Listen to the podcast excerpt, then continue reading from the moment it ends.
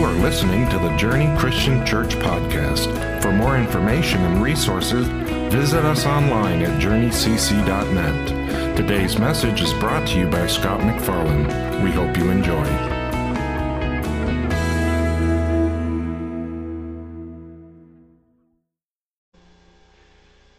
Good morning, everybody. Good to see you this morning. Getting to worship with you is great. And uh, we've been talking about the series on David, about giants that he had to defeat. And many of those giants live outside of us. They're giants we take on in the world around us. But the most difficult giants to defeat in our lives are the ones that come from within us. Norm Evans talks, he's a football player for Miami Dolphins, he, Hall of Famer, I believe, and he, and he was talking about being a lineman for the Miami Dolphins for years. And he realized that in football, I know this might surprise you, but in football, anger is your enemy. If, if you get angry as a lineman, that's when you have your injuries because you're not thinking clearly about your performance. And he said that his objective during a football game was to get the defensive tackle so angry at him that he forgot to rush the quarterback. He's just going after the lineman. When you and I struggle with our emotions, it's just like that picture. We get so focused on our, on our anger or on our emotion that we forget the objective that we're trying to accomplish. And that's exactly what's going to happen today in 1 Samuel chapter 25. We're going to look at four emotions that are out of control. It's like emotions are a good thing, by the way. Let me just say this clearly. Emotions are a God given gift, they're like gauges on your dashboard that tell you what's going on around your life. But if you let those emotions get in the driver's seat, the bus of your life is going to go the wrong way. And that's exactly what we're going to see in David's life. Satan is going to try to dissuade and distract and get David off his game so that he can't accomplish the calling of God to be the king of Israel. And he's going to do it with a guy by the name of Nabal. Nabal means fool. Now, just turn to your person, turn to the person around you. I know you can't say this in the mass, but just look at them and say, You fool. Yeah, that doesn't feel good, does it?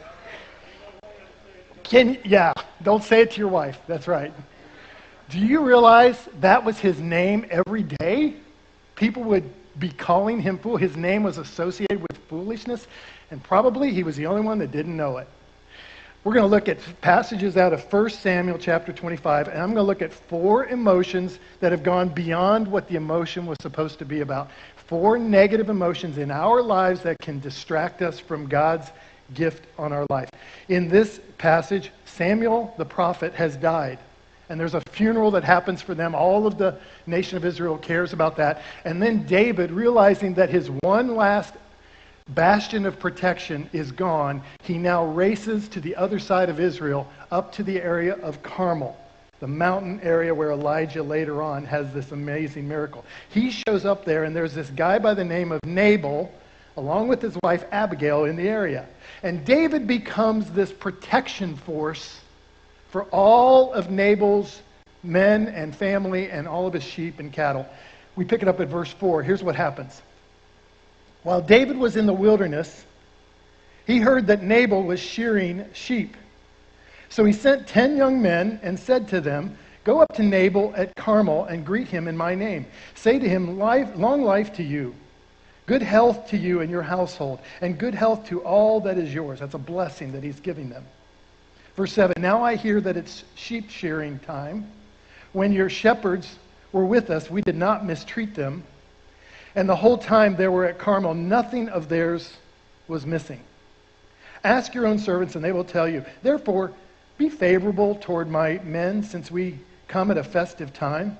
Please give your servants and your son David whatever you can find for them. Now, here's the first emotion that's gotten out of control. We all have needs, but now we're going to deal with the emotion of greed. When you face greed, you have to drive it out of your life because it will change your heart and the way you respond. In this case, we're going to see that in Nabal and David. Nabal is a getter.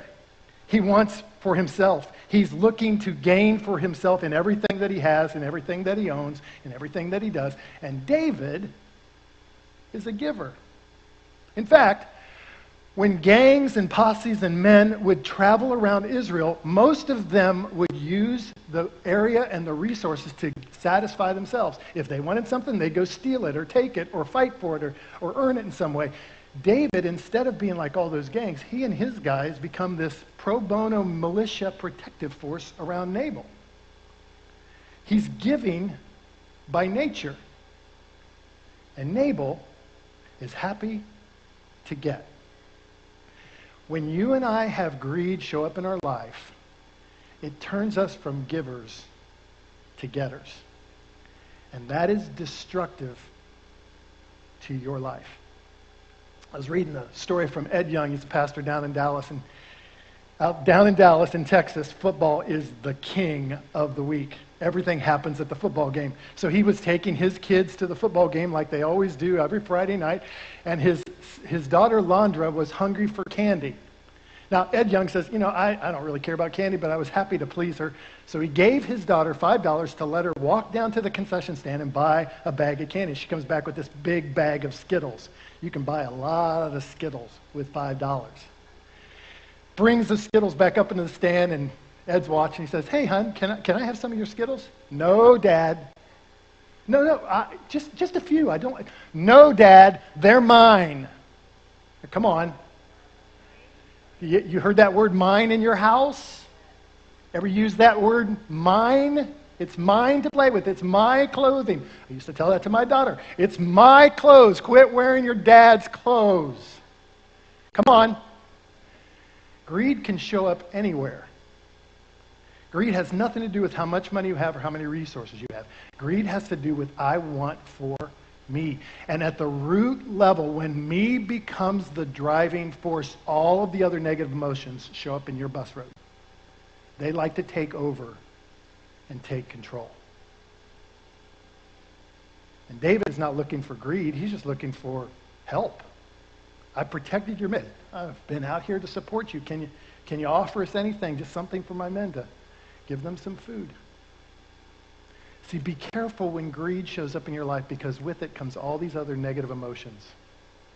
They're going to derail your life and where you're headed. And friends, I bring this one up first because here's the deal. When crisis hits, we get very protective of what we have. And you may have been there, and so have I. It's pretty easy to start holding on to our resources and collect all the toilet paper out of Walmart and, and get all of the things that we can get for ourselves to protect ourselves. And that is derailing who God created you to be. God gave his only son. That's why Jesus says, when someone wants your cloak, offer, offer them your coat as well. Give to the one who asks and do not turn away from the one who wants to borrow from you.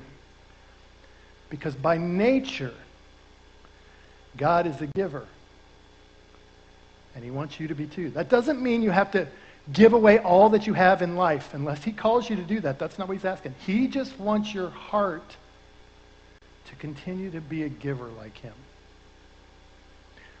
Because of this fight, look what happens next. David's men arrive, verse 9, and they gave Nabal this message in David's name, and then they waited. And Nabal, fool, answered David's servants, Who is this David? Who is this son of Jesse? Many servants are breaking away from their masters these days. Why should I take my bread and water and the meat I have slaughtered for my shearers and give it to men coming from who knows where? Verse 12 David's men turned around and, and went back. And when they arrived, they reported every word. And verse 13 David said to his men, Each of you strap on your sword. So they did, and David strapped on his as well. About 400 men went up with David, while 200 stayed with the supplies. David almost had his entire future derailed in this moment because he was willing to let his anger drive his life. And you got to drive out anger with forgiveness instead of reaction. But David is ready to react. Notice David is acting completely out of hurt. That's why I wanted you to see that video. That's a little too close to home, actually, isn't it? Anybody here complained about socks and clothing on the floor? Anybody complained about their kids not doing their chores? Anybody here been upset about something at the house lately? Especially now? See, anger likes to move in where hurt happens. Hurt is a valid emotion. But when you let that turn into anger, it's going to destroy you, not just the person you're angry at. And that's what's about to ready to happen to David. Anger is what Satan uses to derail us from his calling in our life, from God's calling in our life. Everybody seems to want to get even. But if that's the case, that means you're above the person you're trying to get even to. Don't get even because that lowers you in the calling and the response that you're supposed to have. God calls us, Jesus calls us to forgive. How many times? Come on, you first service people ought to know 70 times 7. Forgive as the Lord forgave you. If you're already acting in above the level of other people, then why would you ever want to get even? Back in the fourth century, there was this group of of people that were trying to live uh, a completely holy life. They were like a monarchy or, or a group of people that wanted to live in Egypt the style of Jesus. And there was this pastor, father figure named Cyaxares. Cyaxares had a young group of people that he mentored, and one young man came and was telling him about my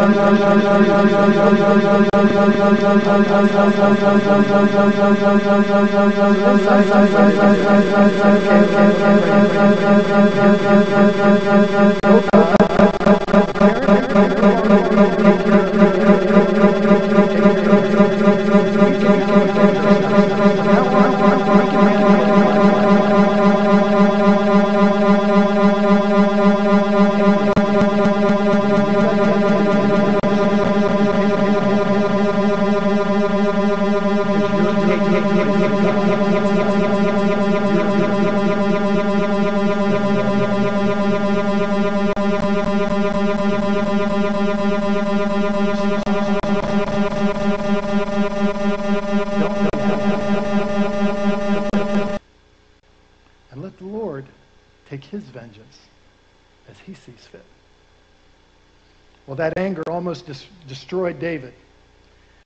But Abigail heard about it.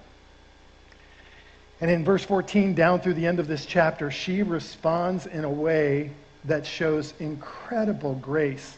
She hears about David's messengers and the message of Nabal, so she quickly gathers a whole bunch of supplies and food and su- supplies for David and his men. And then she quickly gets on a donkey with all the supplies and heads towards David. In, in verse 23, when Abigail saw David, she quickly got off her donkey, bowed down before David with her face to the ground, and she fell at his feet and said, Pardon your servant, my Lord.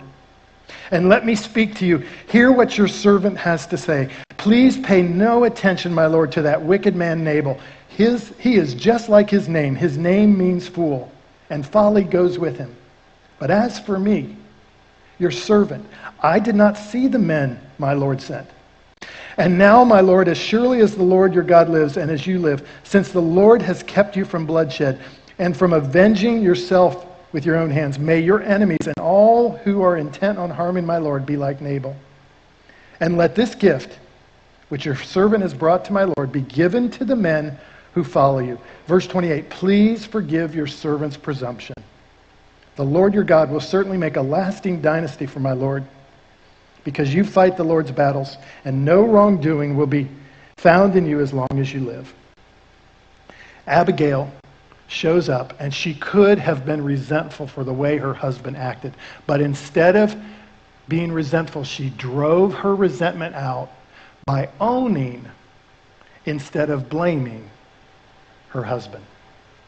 Did you get that? You know, it's so easy to be resentful for the things that you were hurt in life.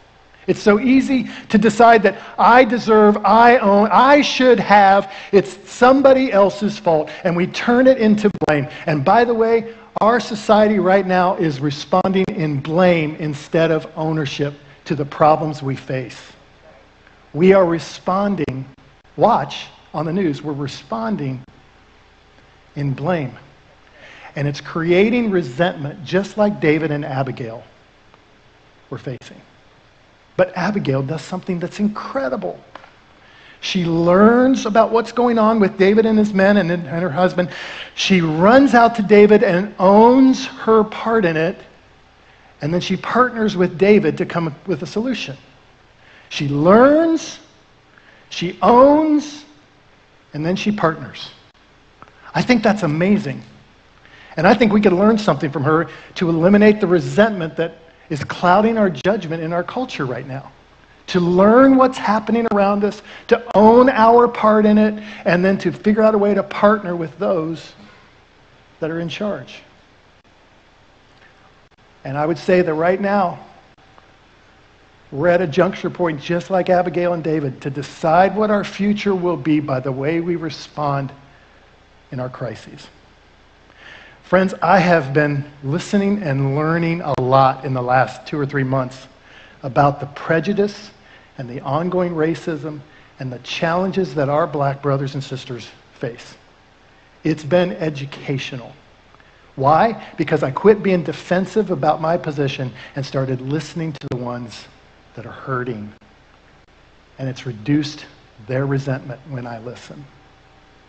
And it's time for us and me to take ownership in my part in that, to take ownership in what our culture has done in that, to take ownership in how our nation for decades and years has hurt people of different race so that we can partner with them to come up with a solution. I think the only way we're going to defeat COVID is to do the exact same thing, to learn clearly what the real truth is, to own our part in solving the problem, and then to partner with each other to accomplish what needs to be done to defeat this virus. And here's what's more important. You want to fix your marriage? Learn your partner's hurt. Own your part in it. And then partner with your spouse to fix it.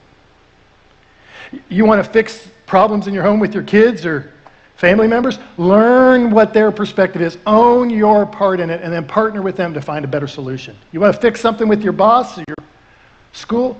Learn, own, and partner. And what you do is you drive out resentment by owning it.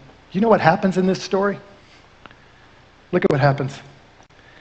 Because Abigail owned her husband's failure, David's heart changed. David said to Abigail in 32, Praise be to the Lord, the God of Israel, who was sent you today to me. May you be blessed for your good judgment and for keeping me from bloodshed, this day from avenging myself with my own hands. Otherwise, as surely as the Lord, the God of Israel, lives, who had kept me from harming you. If you had not come quickly to meet me, not only one male, not one male belonging to Nabal would have been left alive by daybreak. I'll pause right there and deal with the last of these emotions to drive out pride. To drive out pride by blessing instead of battling. David was at a crucial point in his leadership right now. He's got 600 people following him. He's moving and growing in his popularity and his strength. And Saul is after him, but he's finding ways through the power of God to avoid him. And now Nabal has completely rattled his pride. I mean, I don't know about you, but you, if you've done stuff for people in your life that you love and then they turn around and slap you upside the face, you're going to battle with pride too. Can I get an amen on that? But instead of battling with his pride, he decided to bless people. When Abigail rescued David from his anger and resentment, David turned to blessing. He praised his God for two reasons. One, for keeping him from killing Nabal, and two, from bringing wisdom into his life through Abigail. He chose to bless instead of battle. Now, Nabal did the exact opposite. Look at verse 37.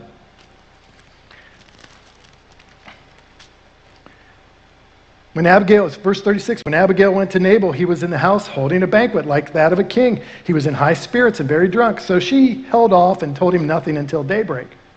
And then in the morning, when Nabal was sober, his wife told him all these things, and his heart failed him, and he became like a stone. Isn't that interesting? The emotions that David was fighting off were smack inside of Nabal, and it killed him in the end.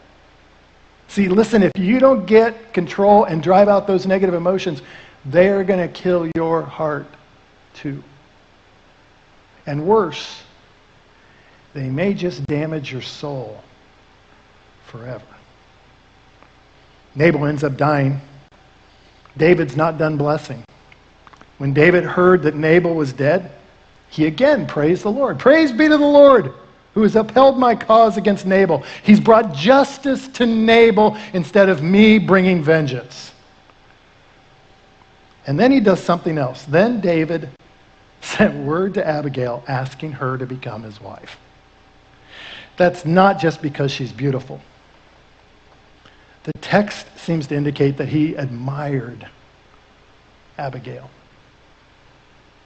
And not only is he gaining a wife out of this because she is fine to marry him, he, instead of taking control and owning and defeating Nabal and all his men and all his people, he decides to marry Abigail so that they can partner together and bless all of Abigail's family and friends and all of the estate of Nabal. Do you find that interesting? He could have taken complete charge and controlled everything, but instead he chooses to partner with Abigail and bless her people.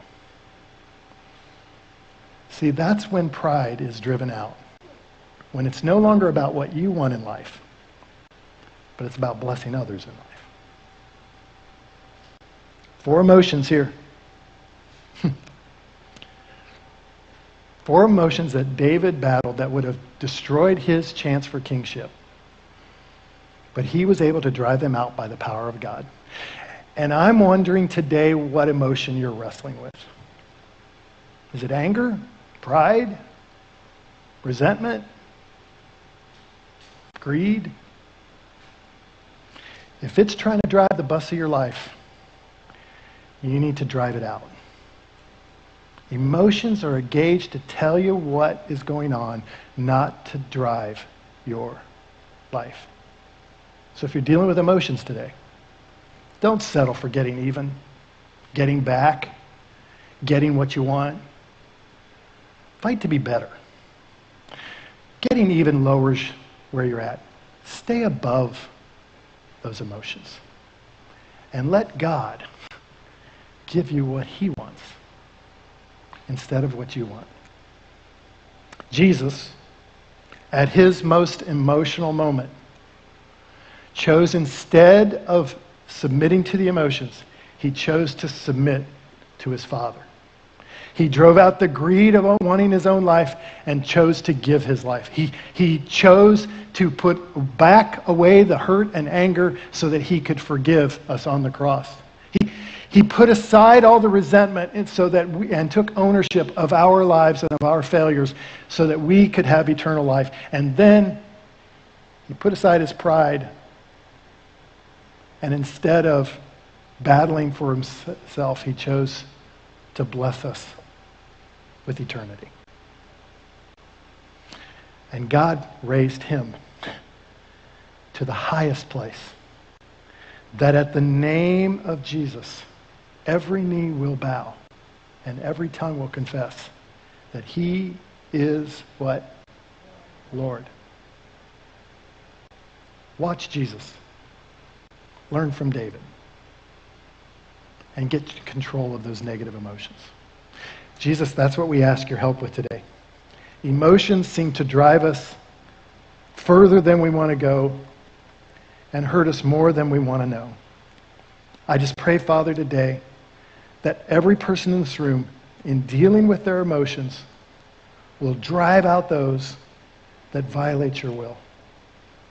Help us to respond like David did and give you the praise when you take vengeance. Thank you for your love for us. In Jesus' name. And everybody said, Amen. Thanks for listening to the Journey Christian Church podcast. If you would like to support us as we pursue God and love people one at a time, please consider giving a tax-deductible donation by visiting journeycc.net backslash giving.